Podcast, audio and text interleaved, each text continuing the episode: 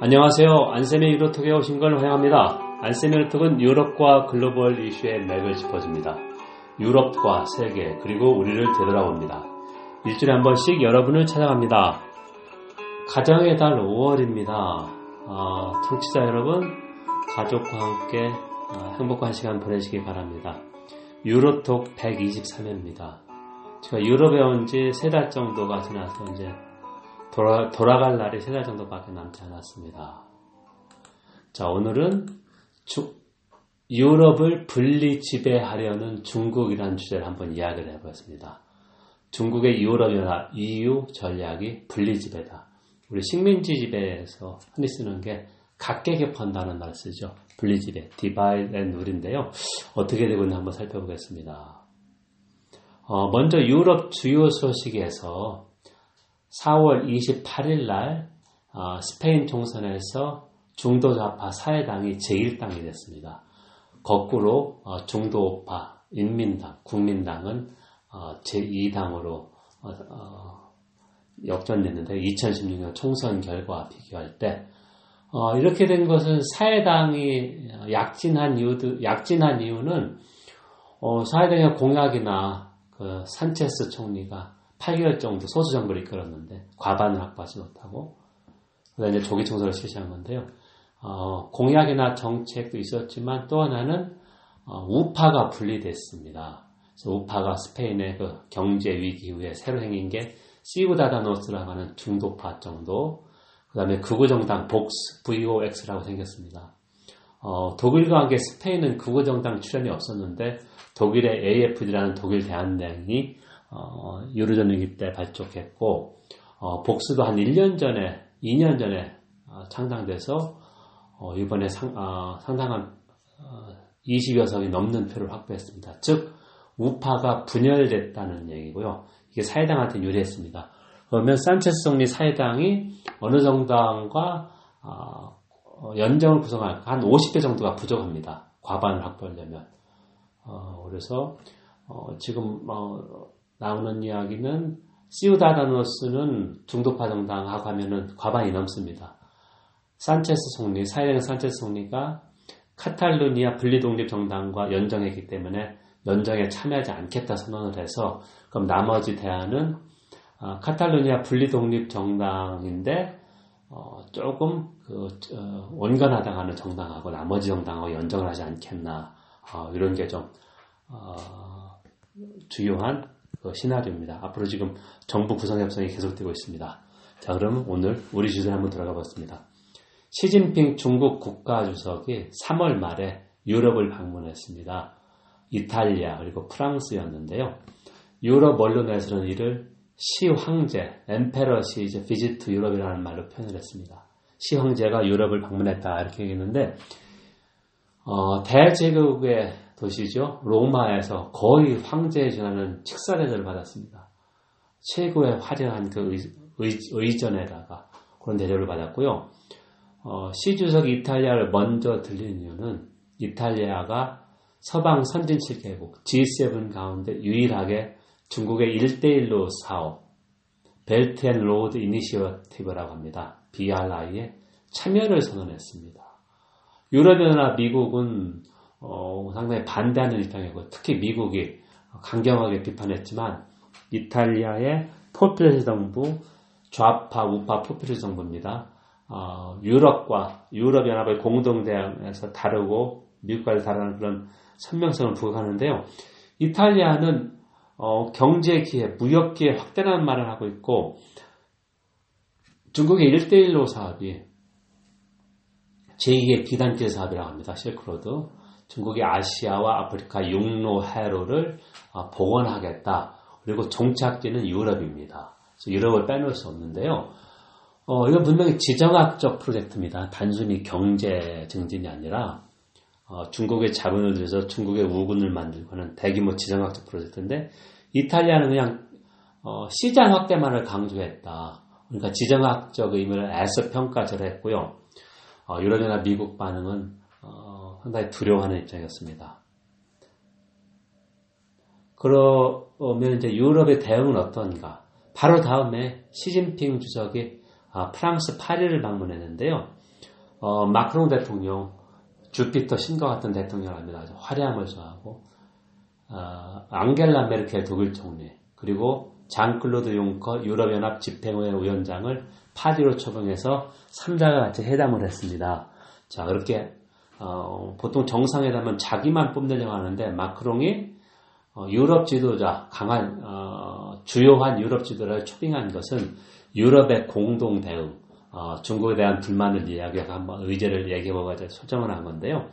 어, 이 자리에서 어, 새 지도자 그러니까 마크롱, 메르켈, 융커는 어, 중국의 시진핑 국가주석에게 중국 시장 개방 확대할 것하고 그 다음에 지식재산권 보호 어, 그런 걸 강력하게 주장하였는데 어, 시진핑 주석의 대답은 시황제, 시 주석의 대답은 어, 동일했습니다. 노력하고 있다, 개혁 중이다 이런 얘기만 했습니다. 그리고 어, 브렉시트에 많이 갈려서 3월 중 3월 중순에 했던 유럽 이사에서 핵심 논의 주제 하나가 유럽연합의 중국에 대한 공동 대응책을 논의하는 거였습니다. 그래서 왜 미국처럼 하지 못할까? 이유는 이런 얘기인데요. 어, 미국의 경우 CFIUS라는 조직이 있습니다. Committee on Foreign Investment in the United States예요. United States, 미국 외국인 투자위원회인데 어, 범정부 기구로서 미국의 재무부, 국방부, 국무부, 고위 관리들 모여서 어, 미국에 외국인 투자했다 이런 화해 화해라고 하는 5G 그 통신업체죠. 망 건설하는. 이쪽이 중, 어, 미국에 투자하려고 한다. 아니면 미국 어떤 업체를 인수하려고 한다. 통신업체. 이럴 경우에는 미국의 CFI-US가 검토해서 지금까지 미국은 거부했습니다. 그리고 미국은 영국이나 아, 독일, 프랑스 등 유럽 업체한테도 어, 화웨이 망사업, 오지 건설 망사업 아, 허용하면 이건 국가 안보에 상당히 어렵다. 그러니까 마이너스다. 국가 안보에 위협이 된다. 이런 얘기를 하고 있는데 일단 영국은 최근에 4월 달이죠. 어, 중국 화웨이에게 5G 망 건설 사업 참여를 허용하기로 했습니다. 둘은 좀 신중하고요. 미국은 국가 안보를 이유로 이렇게 어, 거부를 한다. 무슨 말이냐면 미국 연방 정부가 조직하고 규정이 있다는데 유럽연합은 경제 공동체입니다. 그리고 정치, 외교 안보 분야에서 한 몫을 내려고 하고 있습니다. 근데 유럽 연합은 아직까지 이런 조직도 없고 단일 규정도 없습니다.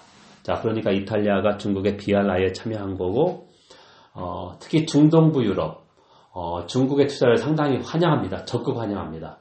중국이 몇 년 전에 16 플러스 1이라고 하는 경제협력 포럼을 만들었습니다. 그래서 이런 중국이고 16은 중동부 유럽하고 서발칸 반도 5개 합해서 16개 나라인데요. 어, 10개, 11개 나 10개 나라가 유럽연합 회원국입니다. 11개 나라 뜨는데, 발트 3국이라고 우리가 알고 있죠. 그 다음에 빌레르 4국의 나머지 중동부 유럽, 그리고 발칸 반도 5개국은, 어, 유고 연방에 따라 분리된 데, 알바니아, 세르비아, 헤르테, 몬테네그로, 보스니아 헤르체고비나 아, 또 한 나라가 있습니다. 자, 그래서 중국이 연례적으로 정상회담을 하면서 이 나라한테 투자를 적극 어, 어, 하고 있다. 자, 중국이 왜 이렇게 어, 저곳으로 투자하겠느냐? BRI 1대1로 사업이 국가들이 연관돼 있지만 이 노선이 지난다는 얘기죠. 또 하나는 외교적 영향력 확보다. 그건 당연합니다. 돈을 투자하는 이유가 거둬주는 게 없기 때문에. 그래서 중국의 이런 효과가 유럽을 분리 지배, 이런 정책이 유럽을 분리 지배하는데 매우 효과적이었다. 예를 들어보겠습니다. 2016년 7월에 상설중재재판소는 어, 중국의 남중국해 영유권 주장이 어, 불법이다. 국제 해양법에 어긋난다고 판시했는데요. 필리핀이 과감하게 어, 두타르 대통령 들어가기 전에 어, 중국 을 어, 제소했습니다. 그 전에 어, 전문가들 판결은 어, 이런 그 법이 국제해양법이 판 관할권 포함한데 포함되지 않을 것이다 이렇게 했는데 의외로 상설중재재판소가 필리핀 손을 들어줬습니다. 자 그때 미국이나 일본은 바로 어, 중국을 검명하면서 해양, 해양 의 자유를 보장해라. 그러니까 중국의 남중국 영유권 거의 대부분을 자기 거라 주장하는 건 말이 안 된다 이런 얘기를 했는데요. 유럽연합은 3일 후에야 성명서를 발표했습니다. 매우 늦었다. 왜냐면은 어, 28개 나라가 티격태격을 했기 때문인데 그 중에서 폴란드나 헝가리, 그리스가 중국을 직접 거명하는 것에 반대를 해서 성명서에서 중국을 거명하지 않고 해양의 자유, 항해의 자유가 중요하다. Freedom of navigation 이야기만 했습니다. 눈 가리고 아웅하는 식이죠. 중국으로는 상당히 외교적 승리를 거두었다. 왜? 16 플러스 1 포럼이나 이런 걸 통해서 어, 유럽에 중동부 유럽에 특히 많은 투자를 했고 유럽을 분리 지배하는 데 성공했기 때문이다. 물론 어, 시각에 따라서 이렇게 보시겠습니다. 중국이 경제를 가지고 있고 이거를 효과적으로 사용해서 어, 이렇게 한다. 이게 왜 분리 지배냐? 중국이 그런 입장을 하고 있습니다. 유럽과 어, 관계를 긴밀하겠다. 어, 경제 투자 좋다. 환영하고 있느냐 너희들 이런 얘기인데요.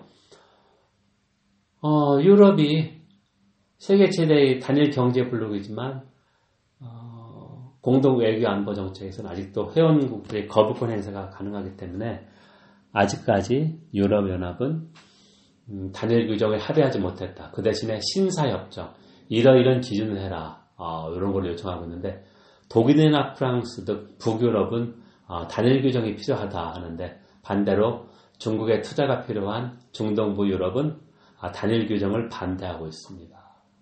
자, 그래서 유럽이 왜 이렇게 어, 연약할까? 어, 이렇게 비판할 수 있는데 당연히 그렇죠. 유럽연합은 하나의 연방 국가가 아니다. 연방 국가는 어, 중간에 있죠. 어딘가에. 그러니까 국가연합 단계를 지나서 경제에서는 외교 안보에서는 국가연합에서 그렇게 멀지 않습니다.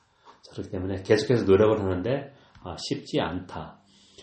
그래서 1990 1년 어, 1차 걸프전이었죠. 미국하고 어, 다른 유엔 회원국들이 유엔 안보리의 승인을 얻어서 그 이라크가 점령한 쿠웨이트 거기에 이제 군사를 파견했는데 유엔군을 그때 이제 유럽 외교관이 이런 말을 했습니다. 유럽은 경제 거인, economic giant, 정치 난장이, political dwarf, 그 다음에 어, 군사 무주라기 military worm이라고 했는데요. 어, 경제 대국은 맞습니다. 유럽연합 전체가 세계 최대 단일 시장이니까. 하지만 정치 난장이는 아직도 난장이다. 글쎄 난장이가 키가 더 클 수 있을지 이거는 어, 차치하더라도 분명히 공동 외교 안보 전장의 틀은 있고 예를 들면 소말리아 해안, 혼합 아프리카의 사회적 대치 공동 참여하고 어, 군사적 그런 공동 행동은 키워왔지만 그 중에서 몇십 년 동안 거의 20년 동안 이걸 키워왔지만 아직까지 아, 대외적으로 보이는 것은 어, 유럽연합이 중국의 이런 움직임에 대해서 공동 대응을 하지 못하고 있다. 공동 대응을 하면 유럽연합 힘을 훨씬 더 키울 수 있는데 이게 정치 경제적 현실 앞에서는 통하지 않는다. 어, 중동부 유럽 국가 유럽연합으로부터 가장 큰 어, 이득을 보고 있습니다. 중동부 유럽 국가들이 2004년 5월 1일에 EU 회원국이 됐습니다. 그래서 제가 지금 있는 폴란드에서는 어, 15년 전에 가입했을 때는 상당히 그 대통령이 이제 축사를 내고 유럽연합들한테 경제적, 정치, 외교로 상당히 도움이 됐다 이런 이야기를 하고 있는데요. 그럼에도 중동부 유럽은 어, 외교적 지렛대로서 중국을 적절히 활용하려고 합니다. 이걸 좀 어떻게 보면 당연하다고 볼 수 있습니다. 어, 내가 지렛대가 있는데 왜 쉽게 포기냐 이거죠. 그렇지만 유럽이라고 하는 하나의 하나의 유럽, 유럽이라는 하나의 조직 기구가 어, 중국의 어, 이런 분리집의 전술에 대응해서 어, 공동 대응, 공동 대응 규정, 공동 대응 기구, 기구는 분명히 있습니다. 집행원에서 단일 규정을 만들면 다른 회원국도 이걸 어, 집행하지 실행하지 못하면 어, 경고하고 제소하는 그런 과정이 있거든요. 그래서 이걸 한다. 그래서 너무 늦지 않느냐 유럽에 대한 이런 비판도 있지만 아직 아직 해결도 못했지만 앞으로 이 문제 가지고 계속해서 논의할 것이다. 그러면서 어, 분명히 또 다른 충격이 오면 어, 더 진전이 있을 것이다. 이렇게 생각합니다. 어, 제가 이 관련 글은 어, 이투데이라고 하는 어, 경제 일간지에 2019년 어, 4월부터 한 달에 한 번 정도 어, 유럽은 지금이라는 칼럼을 기고했습니다. 그래서 5월 1일자 칼럼에도 나와 있으니 어, 참조하시면 도움이 될 것입니다. 여러분 지금까지 안쌤의 유로톡을 청취했습니다. 안쌤의 유로톡은 유럽과 글로벌 이슈의 맥을 짚어줍니다. 유럽과 세계 그리고 우리를 되돌아봅니다. 일주일에 한 번씩 여러분을 찾아갑니다. 오늘은 중국의 유럽연합 EU 분리 지배를 시도한다. 중국이 유럽연합 EU에 대해서 분리 지배 전술을 사용하고 있다. 무슨 내용이고 왜 그럴까? 왜 유럽 연합은 공동 대응을 하지 못할까? 어, 이런 주제를 한번 어, 이야기를 해봤습니다. 어, 화창한 가정의 달 5월 맞으시기 바랍니다. 경청해 주셔서 감사합니다.